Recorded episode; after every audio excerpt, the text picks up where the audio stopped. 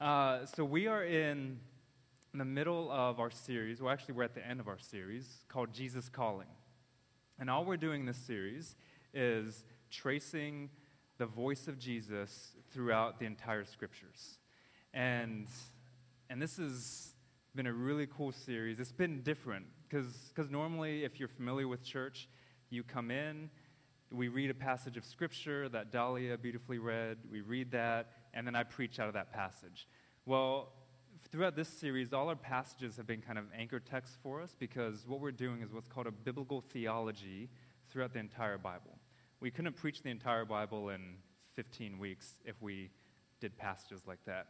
So, this is actually how Peter preaches in the book of Acts. He says, Hey, look, God's been chasing you guys. And his first sermon is a biblical theology. He says, we started here, we went here. He traces that Jesus is, is or that God is sending Jesus to come rescue us. And then, I, was it 2,000? Thousands of people get saved on that day because of that. Um, Paul preaches like this. Stephen preaches like this in, in, in Acts. So it's going to feel a little different if you've grown up in church or you're used to church. If you're, this is one of your first times in church, then um, yeah, this is just another way to preach a sermon. So what we've been doing is tracing themes throughout the entire Bible. And we're, we're just following Jesus, we're following the Christ, the Messiah, the promised one, the rescuer throughout the scriptures. And we're also uh, uh, looking at discipleship. And at Trinity Life Church, our paradigm of discipleship, it's not a class. The way you grow in your faith is not through a course necessarily or anything like that it's just three simple words hear, trust, obey. And, and those don't necessarily happen in steps, those happen when you hear God's voice, you trust it and obey it. That's, that's just uh, your relationship with, with Jesus in a nutshell. Just hearing his voice, it's learning who he is and, and walking in obedience. So, we're going to talk about both of those things today, but we're towards the end of our series, so I kind of want to recap at the beginning and, and take you through and then add a couple things into it. So this morning, if you haven't figured out from the songs, uh, we're talking about the Spirit of Christ. So we'll get to the Spirit of Christ in a second, but these are all the themes we've been through throughout our series. And so I'm just going to give you a picture of the Bible right now, uh, just an entire story, because the Bible is, is a story, okay? It is, it's a story of God pursuing us to bring us back to Him. Okay, it's a love story in its essence. It's, it's not a relig- the Bible is not a religious book in the sense of it's telling you what to do in your life and what not to do. Okay, a lot of people who are anti religious, they say, well, I don't want things to constrain me. The Bible isn't about that. The Bible is just saying, God loves you and He wants you. And, like, don't even worry about that other stuff right now. Um, and so, most of us misinterpret the scriptures because we take just pieces of the scripture. Okay, we hear we hear one verse on this and we're like, "Oh, that's the Bible," and we've ripped it out of its context. And as the church, we have a whole, we do a horrible job of giving truth to our culture, our society, our city out of context. So we say, "You shouldn't be living like that." Okay, that may be a truth, but when you tell somebody that out of, a con- out of the context of a story, it becomes extremely unpalatable. They don't care whether it's truth or not, they just don't want to hear it. And the reality is, we can't expect anybody to live up to what God says is his ideal if they don't even believe in who Jesus is. So we can't condemn people for that. Um, if you're going to condemn anybody, look at yourself and look at the person sitting next to you who's a Christian. Um, like, look at me and you can, you can rebuke me, but our, our job isn't to, to necessarily do that out, out in the world apart from the story of scriptures, okay? And we've become great at giving truth statements uh, uh, ripped out of its context. So the whole point of this series was to say, this is the story. And it's not just the story of the Bible. This is your story. This is the story of the world. This is the story of creation. This is the story of the universe. God is pursuing you. And hopefully, throughout this series, you've found yourself in this story because that's what the Bible is written for. And the Bible makes no qualms about saying that it is uh, authoritarian in this sense, that this is the story of the world, okay? Um, and, and so we should look at it that way because that's, that's the way the Bible talks about this story, that God's perspective is the one that matters. So this is where we started. Uh, and I'm going to insert the Spirit of Christ into each of these because I want you to see that the Spirit of Christ, even though we're talking about Him now, He's been there all along. Okay? So we started out with Christ creates, talked about the image of God, that you were created a certain way. God placed His image in you very personally, very intimately. He placed His image in you, and you're designed to look like God. You're like, well, we all look different. Well, not physically. We're designed to look like God in the way we act, the way uh, our attributes, you know, that you're kind and, and good, and that uh, you're generous, and that you're loving. Like, we're designed to look this way. We're designed to exercise things the way God exercises dominion over the world. He says, You have dominion over the world now. Now live out and take care of this place. Um, so we're designed to look like God in those ways. Um, and he gives us that cultural mandate that we talked about, where we're, we're designed to create culture. Not designed just to absorb culture, guys, and to take what, what, um, what uh, our city gives us. We're actually designed to create it, to, to be salt and light, to, um, to be His representatives in this world that was perfect and good in Christ creates. And the really cool thing is when God creates us, He says He forms us from the dust of the ground, which is highly distinct from how He creates the animals. Um, he forms us, and he, it's, it's almost like this molding type thing. Instead of God speaking a lot of things here and there in existence, He actually intimately makes us, and then He breathes the Spirit of life into us. And that's how, that's how we become alive. He, he breathes into us. It's almost like God kisses us and it wakes us. It's like a Disney movie. It's like Prince Charming and Sleeping Beauty or Snow White. Like God, it's so intimate, God breathes into us. Hold on to that. Um, then the promised Christ we went into. Um, Christ creates, we don't know how long that, hap- that, that beautiful scene happens with creation and perfection, but we do know that Adam and Eve, the first man and woman, choose um, evil. They, they don't choose what God says is good. Now, God gives them so much good to choose from. Okay, they've been placed in this garden, and their, their good choices, the, the choices for good for them, are bounteous. They're plentiful. They're, they're, they may be infinite. Who knows? Um, there, there's so many good choices. But then he says, I don't want you to, I don't want to force you to love me.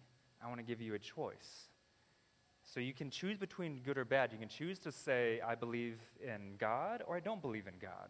I believe you know what's good for me, God, and I believe I know what's good for me, God. So he gives them one tree where he says, This is the, the evil choice. Don't eat of this tree.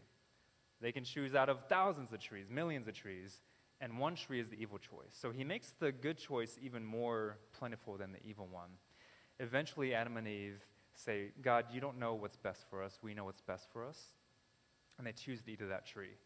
Like I've said in the past, the tree is probably not inherently evil. It, it isn't inherently evil. What's evil is the choice that they said, God, we know what's good for us, and now we determine what's right or wrong. We determine what's good or evil. Does this sound familiar? This is, this is kind of the culture we live in. This is postmodern culture. Um, that, that, that absolute truth is, is relative. Um, there is no absolute truth. Truth is relative. And anyway, so I actually think, I won't get into this, but we kind of live in a post postmodern culture. Seth and I were talking about this a couple weeks ago. Um, anyways, so uh, this is their choice. They choose evil. And creation is marred. The image of God in them is marred. But guess what?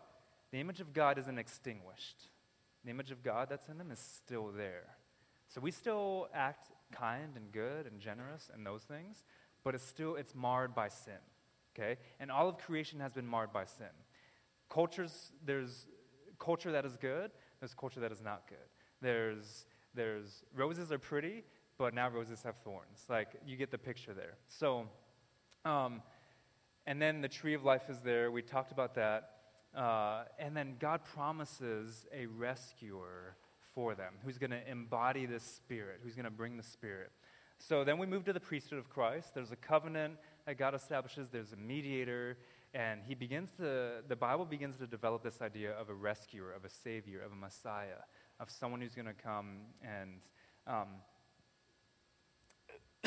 sorry, and take away our sin. And uh, this is someone who's going to, who's, who's going to embody the Spirit. And before you, before uh, we see Jesus, we see a couple people rise up. A guy named Moses rises up. And God's Spirit is on him. And he does things that no one has ever seen before because God's Spirit is with him, God's Spirit is on him. This is the guy who saves Israel out of Egypt, and we have the plagues, we have the Red Sea parting, we have the burning, the, he's talking to a burning bush, we have uh, manna, we have, you know, all these miracles happen. Uh, and Moses, uh, uh through Moses, because the Spirit of the Lord is on him. Uh, the power of the Lord is on him.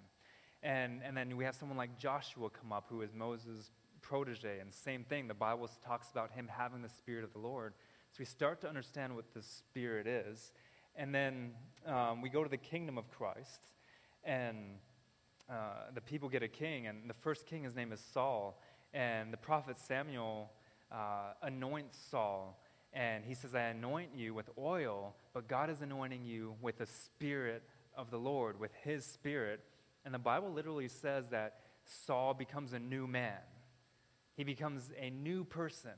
And that's what the Spirit does. He transforms everything, He transforms you. He takes what was uh, broken and He makes it whole. He takes what was messed up and He cleans it up. And so with Saul, He makes him a new man when the Spirit of the Lord comes on him. But all these guys, Moses, Joshua, Saul, the judges, all these guys, they fail. So it's almost like, is this the guy? You're like, is this the guy who's going to come rescue us? Is this the person? Is this, is this the one? And then they mess up. They sin, and you see that they're still marred by something. So we're still anticipating, when you're reading the Bible, you're anticipating the coming of this person. And, and then you kind of get let down. And the Bible is a series of, is this the person? No. Is this the person? No. Is this? And it, it goes up and down. Then we get to the cost of Christ, the people of God. God identifies a people um, not because they're greater than anyone else, but actually because they're the least of the people in the world. He takes Israel, and the Bible says in Amos that you are the least of people. There's nothing special about you. That's why I chose you, to make my power made known through you. And, but the people, they also fail. And they go into exile, and they experience the consequences of their sin, and they transgress uh, these covenants. And then God sends a prophet named Ezekiel. In Ezekiel chapter 36, he sends this prophet and he says, Guess what, guys? When you return from exile, God's going to make a way for you. You can't atone for your sin. You can never do it on your own. But God can do it. And He's going to take your heart of stone, your hard heart of sin, and He's going to replace it with a malleable heart, a heart of flesh. And He says, I'm going to put my spirit in you. I'm going to put uh, myself in you. And there's no longer you'll need a priest, no longer you need to go and do sacrifices because I'm going to be in you and I'll make that way for you. And, and it, it goes in this theme of we never have to do anything to get to God. God is always trying to get to us. Religion says you got to be good, you got to do this, you got to you got to balance your scales. The Christian faith says it's not about that. The Christian faith says it's all about what Jesus has done for you and what God is going to do for you. And that's what he's anticipating throughout the whole Old Testament is this, this person who's going to come and, and make a way for everybody. So that happens in the cost of Christ. The call of Christ is, is uh, where I talked about. Did I do that sermon? I did that one, right? You did Costa. Someone did that. Uh, maybe it was Daniel. I don't remember. Uh, the call of Christ, where it shows that Jesus is doing this for us, uh, or that the Christ will do this for us. And yeah, um, and then, oh, yep, I came in on the prophetic Christ. So the prophetic Christ is, is just talking about that Jesus is going to look like this. So Isaiah 52 to 53 is what I preached through there. And it's saying Jesus is going to look like this. He's going to take the weight of our sin, and it's going to show that he's a worthy Savior. Okay? And I said in there, if you realize the weight of your sin, you'll realize the worth of your Savior. Um, and he embodies his spirit. Isaiah chapter 11 talks about the spirit in a really unique way and says that the guy who's going who's going to take this away from us, he's going to embody this spirit and knowledge and understanding and and he goes through this list of things. And then the coming of Christ I talked about, where Jesus just changes everything. we see for the first time what a person fully lived in the Spirit of Christ looks like. And Jesus sets an example for us to say, if you fully live in the Spirit, this is what your life would look like. And Jesus embodies that. And then talked about the bride of Christ. Um, this is all about the unity of the Spirit. If we die together, we're going to thrive together. If we die to our old way of life, we're going to thrive in a new life together. And then Archie uh, did an amazing job last week talking about the mission of Christ. And uh, he really just talked about God's mission through Jesus in us. So God's mission has been promising the Christ through Jesus, but now that mission is lived out through us. Okay, because Jesus resurrected from the dead, he ascended into heaven, and we are the church. We're the bride of Christ. We are here to live out the mission of God. Um, and then today we're talking about the Spirit of Christ, and then next week I'll end with Christ restores and how Christ is going to restore uh, everything. And, and that, those are the bookends. Christ creates, then Christ restores um, to the Bible.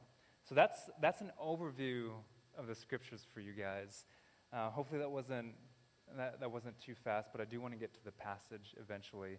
Um, let me read to you Ezekiel chapter, chapter 37. This is, this is out, we'll have it on the screen. This is really an amazing passage that shows us what the Spirit, what the Spirit of Christ is, is really about. So it says here, the hand of the Lord was upon me. This is Ezekiel talking. And he brought me out in the Spirit of the Lord and set me down in the middle of the valley. So, just a quick note you don't see it on here, but if you have uh, an actual Bible in your hand or on your phone, uh, you would see that the, uh, that the word Lord is in all caps, lowercase capital, capital letters. Uh, just a word on that. That whenever you see that in the scriptures, it refers to the personal name of God in Exodus chapter 3, Yahweh. Okay? Um, so the, instead of, instead of, I guess, transliterating it, they just did Lord in all caps.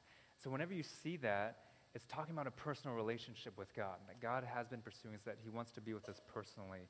Um, so this is it. When it says the Spirit of the Lord in all caps, this is highly personal. And so, verse, uh, yeah, verse 1, he sent me down in the middle of the valley, and it was full of bones. Verse 2, and he led me around among them, and behold, there were very many on the surface of the valley, and behold, they were very dry. And he said to me, Son of man, can these bones live? And I answered, O Lord God, you know. And then he said to me, Prophesy over these bones, and say to them, O dry bones, hear the word of the Lord. Thus says the Lord God to these bones Behold, I will cause breath, that word there is spirit uh, in Hebrew. I will cause breath to enter you, and you shall live. And I will lay sinews upon you, and, and will cause flesh to come upon you, and cover you with skin, and put breath, spirit, in you, and you shall live, and you shall know that I am the Lord. So as I prophesied, so I prophesied as I was commanded, and as I prophesied, there was a sound, and behold, a rattling, and the bones came together, bone to its bone. And I looked, and behold, there were sinews on them, and flesh had come upon them, and skin had covered them, but there was no breath in them. Then he said to me, Prophesy to the breath, prophesy, Son of Man, and say to the breath, Thus says the Lord God, Come from the four winds, O breath, and breathe on these slain that they may live. So I prophesied as he commanded me, and the breath came into them and they lived and stood to their feet, an exceedingly great army. And then he said to me, Son of man, these bones are the whole house of Israel, and behold, they say, Our bones are dried up, and our hope is lost. We are indeed cut off. Therefore prophesy and say to them, Thus says the Lord God, Behold, I'll open your graves and raise you from your graves, O my people. I'll bring you into the land of Israel. And you shall know that I am the Lord when I open your graves and raise from your graves O my people. In verse 14, and I'll put my spirit within you, and you shall live. And I'll place you in your own land. The land in the Old Testament represents God's presence and his peace and his rest. He says, Then you shall know that I am the Lord. I have spoken, and I will do it, declares the Lord. And that's a picture of the Spirit and what the Spirit does to us. And what is so amazing, so cool, I told you to hang on to the first part. where Christ creates and God breathes life into us at the beginning. Jesus is here. And so in the Old Testament, we see instances of the Spirit of the Lord, right? Spirit comes upon this person, and they do something powerful and amazing. The Spirit comes on this person, do something powerful and amazing. But the Spirit leaves. It's, it's, the Spirit isn't always there. When Jesus comes, he tells his disciples, I'm going to send somebody in my place to be here for you, to lead you into truth, to encourage you, to be your helper, to, to, do, to show you how to live this life. And he says, This is the Holy Spirit. And so Jesus dies, he is raised from the grave, and then he begins to appear to his disciples. And he appears to his disciples in the book of John towards the end. And, and he says to them, I'm going I'm to give you this person now.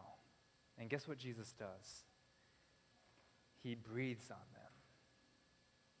And he breathes the Holy Spirit, the Bible says, onto his disciples, and now they have new life. And it's a direct allusion to Ezekiel 37, to uh, what, what God does for us in Genesis chapter 2 and, and breathing life into us.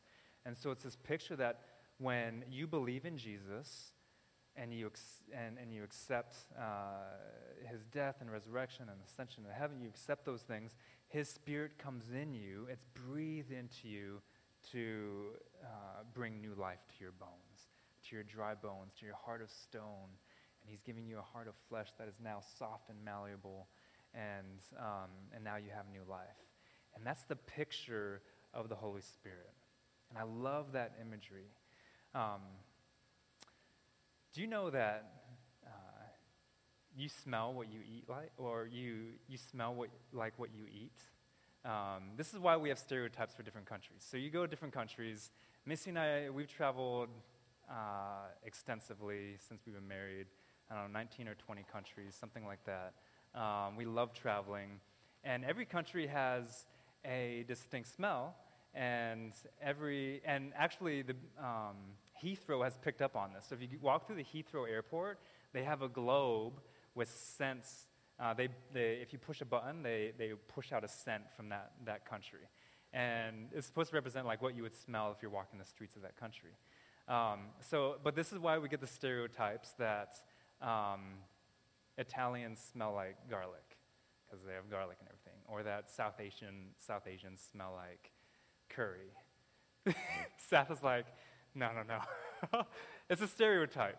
Uh, uh, this is why, you know, people say um, Americans smell like McDonald's when you go overseas. Like, Americans smell like grease or beef.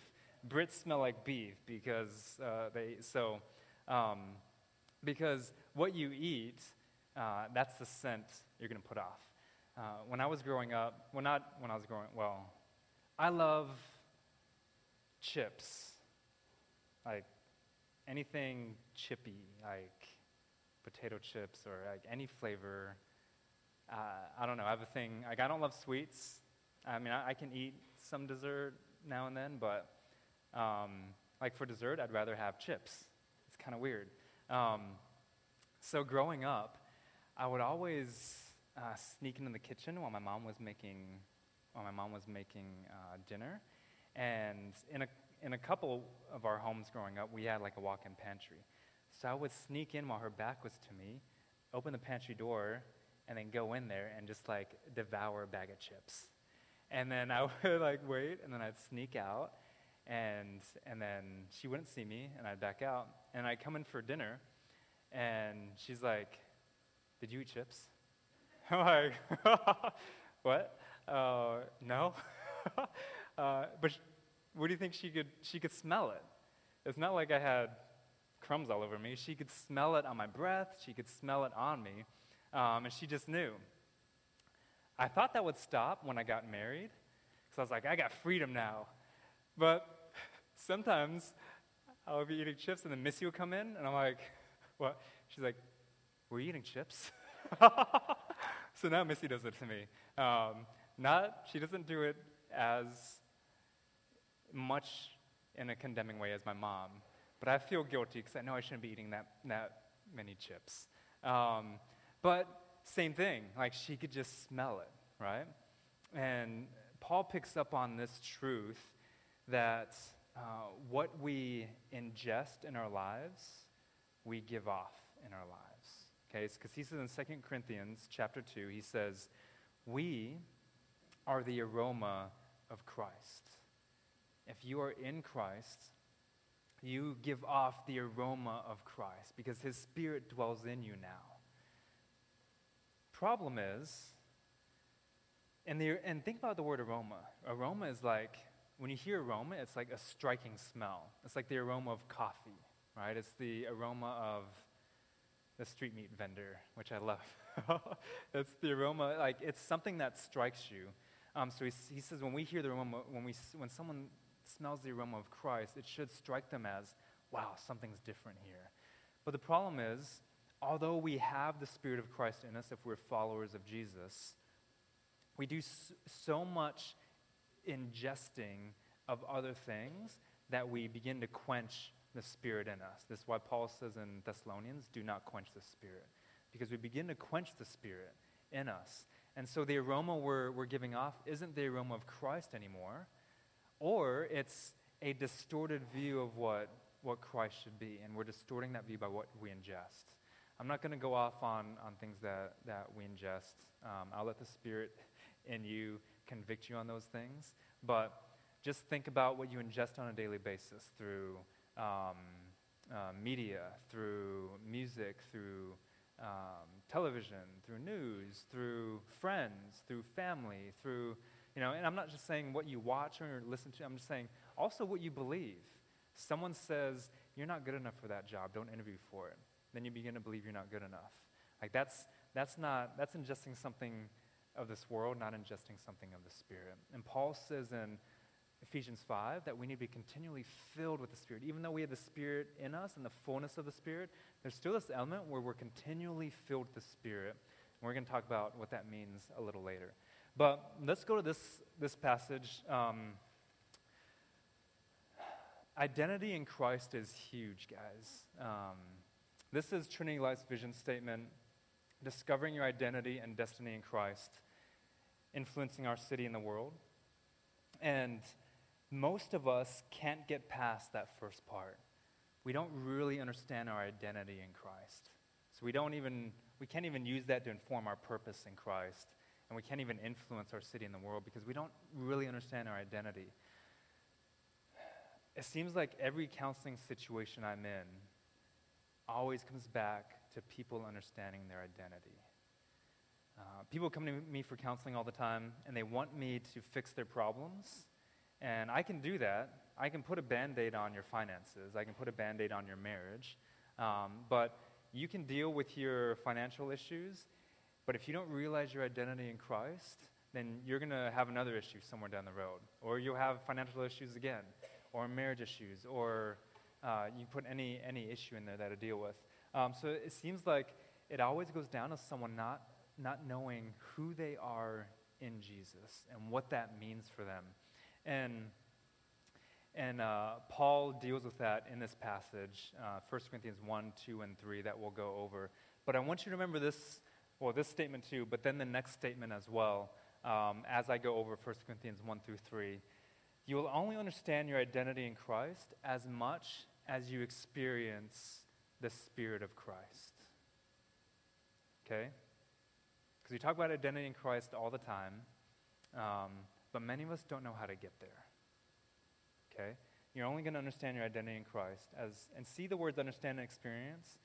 You're only going to know your identity in Christ as much as you actually live and experience out things through the Spirit of Christ. Okay, and this is what, what Paul is getting at.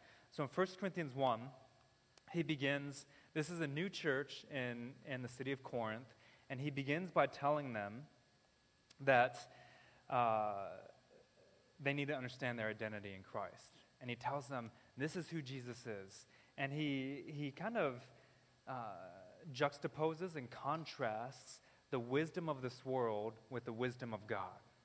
And he says, the world looks at us and they think they're a bunch of fools. That's true. That's a true statement, guys. The world looks at the church and, and thinks it's just foolish. What, what we believe is foolish. And think about it. Um, we believe that a man 2,000 years ago, who we say is God, came from heaven, was born of a virgin, became a person, lived a perfect life, and that his death as a criminal on a gruesome cross saves everybody in the world for all time if they believe in him. That sounds ludicrous. I mean, I didn't believe it right away. Adam definitely didn't believe it right away. My wife didn't believe it right away. Uh, when I first talked about uh, the gospel with Missy, I was like, hey, so do you want to get saved? do you want to believe? She's like, no. I, don't, I don't know what you just said. It sounds crazy. It, it's just, it's just kind of, uh, it, it's just kind of crazy apart from the story. Okay? The story helps it make sense. Because we see in the story of the Bible that, that God is always pursuing us. We, we see that Jesus is God, so he's perfect, that he has to take on something imperfect if he's going to make it perfect, which is sin. Our flesh is what's been marred. He's got to take it and he's got to make it perfect. The only one that can make it perfect is not someone who just lives perfectly, but someone who's lived perfectly eternally. And he's the only one who can do that for everybody. Okay? So it actually makes perfect sense. And the problem with, with this is it makes perfect sense to us now, if you're a follower of Jesus. It still doesn't make perfect sense to those who don't believe. And Paul is, is pointing this out because there's still an element of faith, guys. And faith doesn't, it, faith is not contra to reason. Faith is actually, uh, it, bolst, it bolsters reason. Faith goes beyond reason, okay? It's not contra to it. So if you have an issue, if you have issues with that, faith actually just, just goes a little past reason and pushes it forward. So, um, and the early church fathers pick up on this. And one of my favorite statements um, in all of church history is by a guy named Anselm. And he says, uh, and he's picking this up from the early church fathers, from, from Augustine, but, but he kind of made it more. Anyways, so he says, I believe in order to understand. I don't seek understanding in order to believe.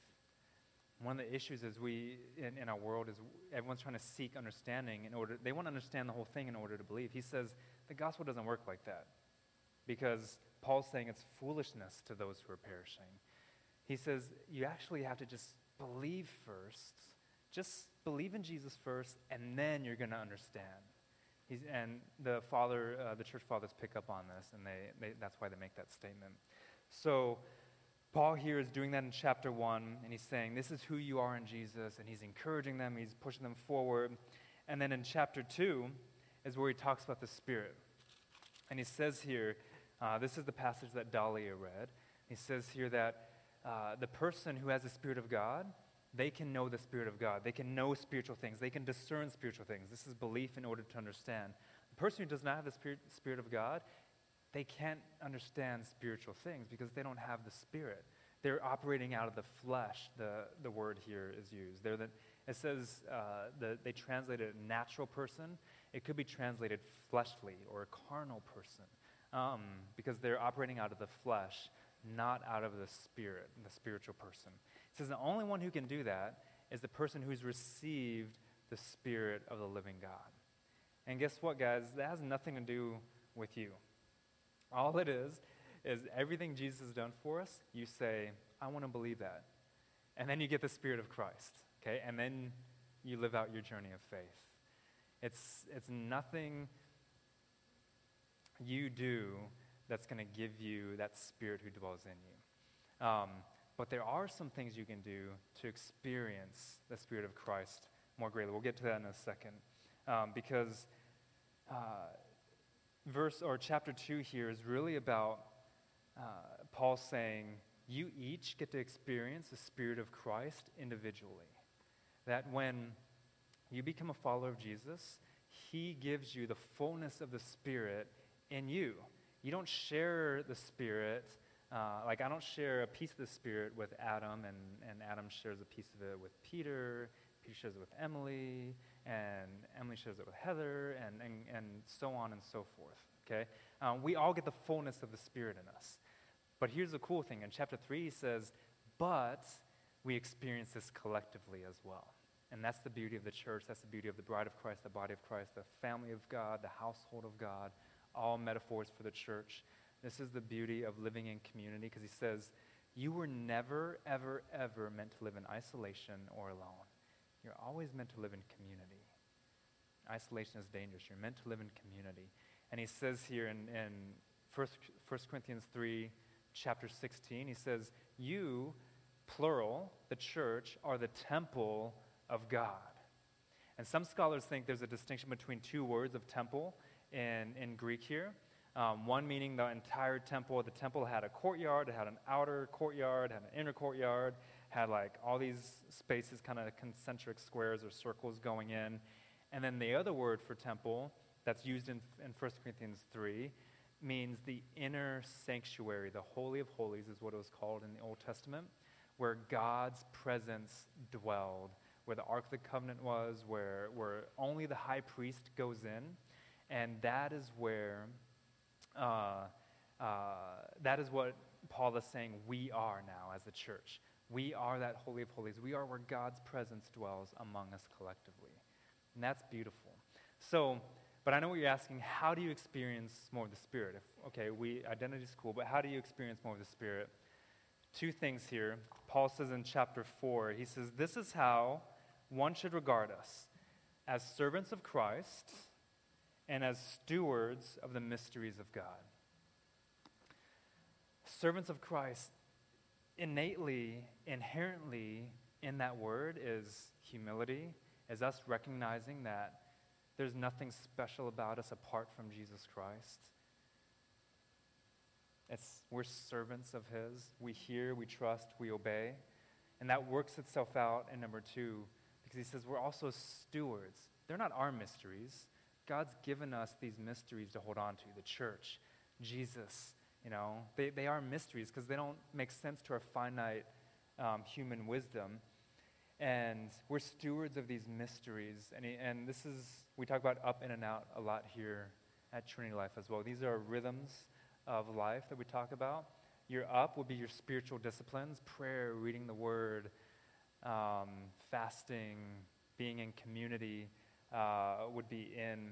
And guys, going back to disciplines, this is what we want to know our identity in Christ. We want to experience more of the Spirit, but we have trouble just reading our Bible regularly, right?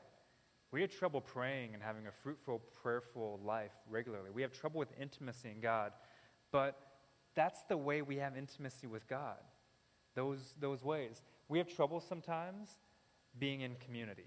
We don't want to share problems with people. We don't want to be transparent.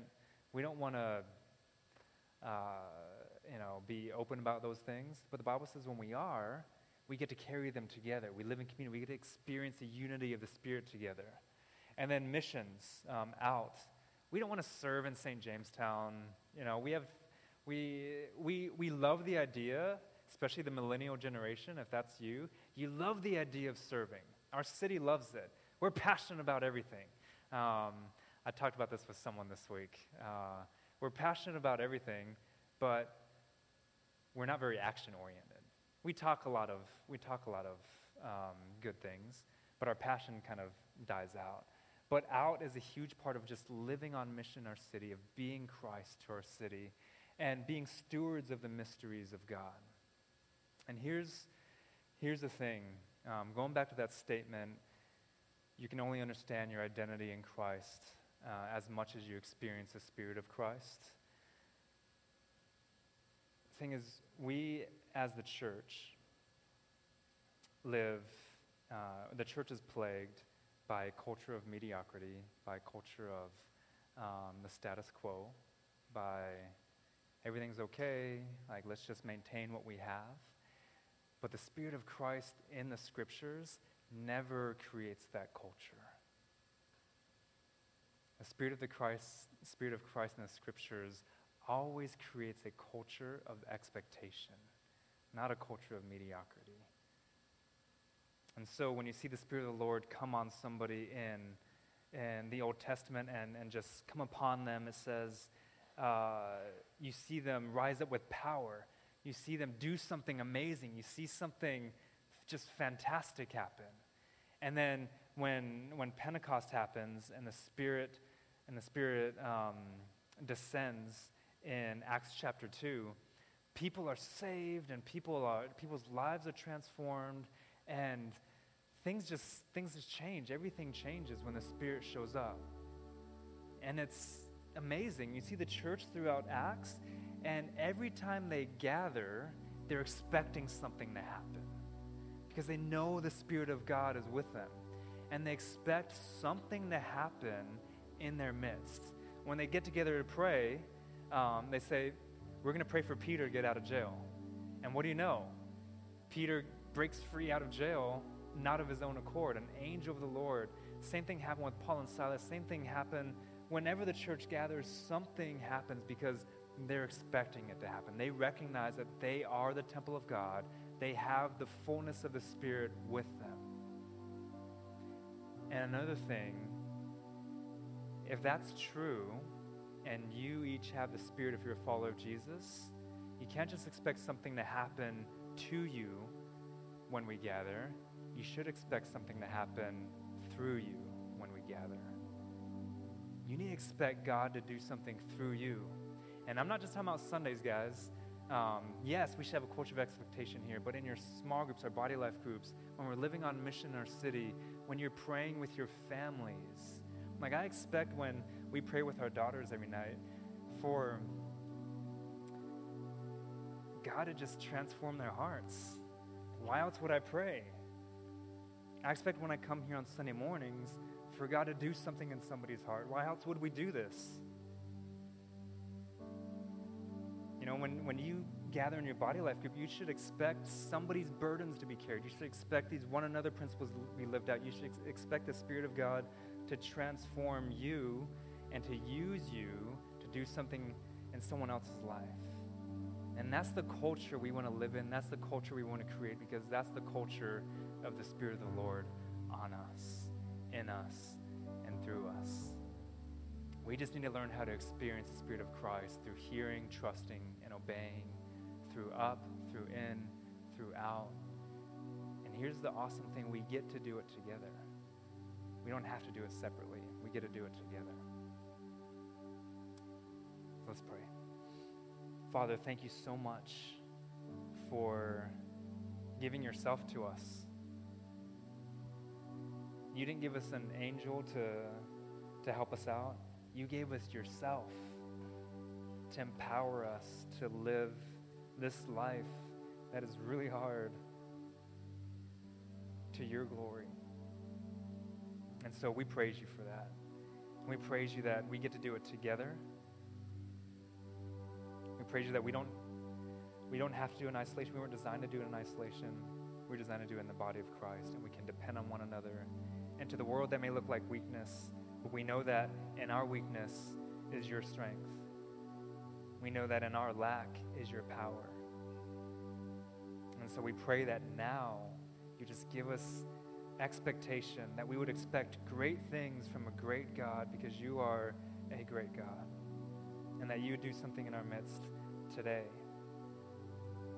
And we may not see it, but we're always going to expect it. It may be in our hearts, it may be physical, it may be spiritual, it may be emotional or mental, but we're always going to commit to expecting something great from you because you're a great God and you expect nothing less of yourself.